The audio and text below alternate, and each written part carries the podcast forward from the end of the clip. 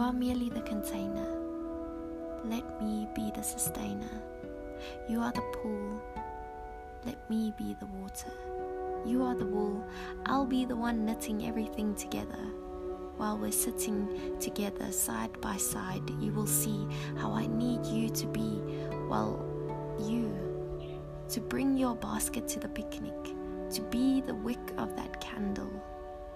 Let me handle the feeding, the lighting, the healing. Let me fill you when you are empty. Let me be the sun shining through your windowsill until the end of days. Taking care of your pot plants that you care for so deeply.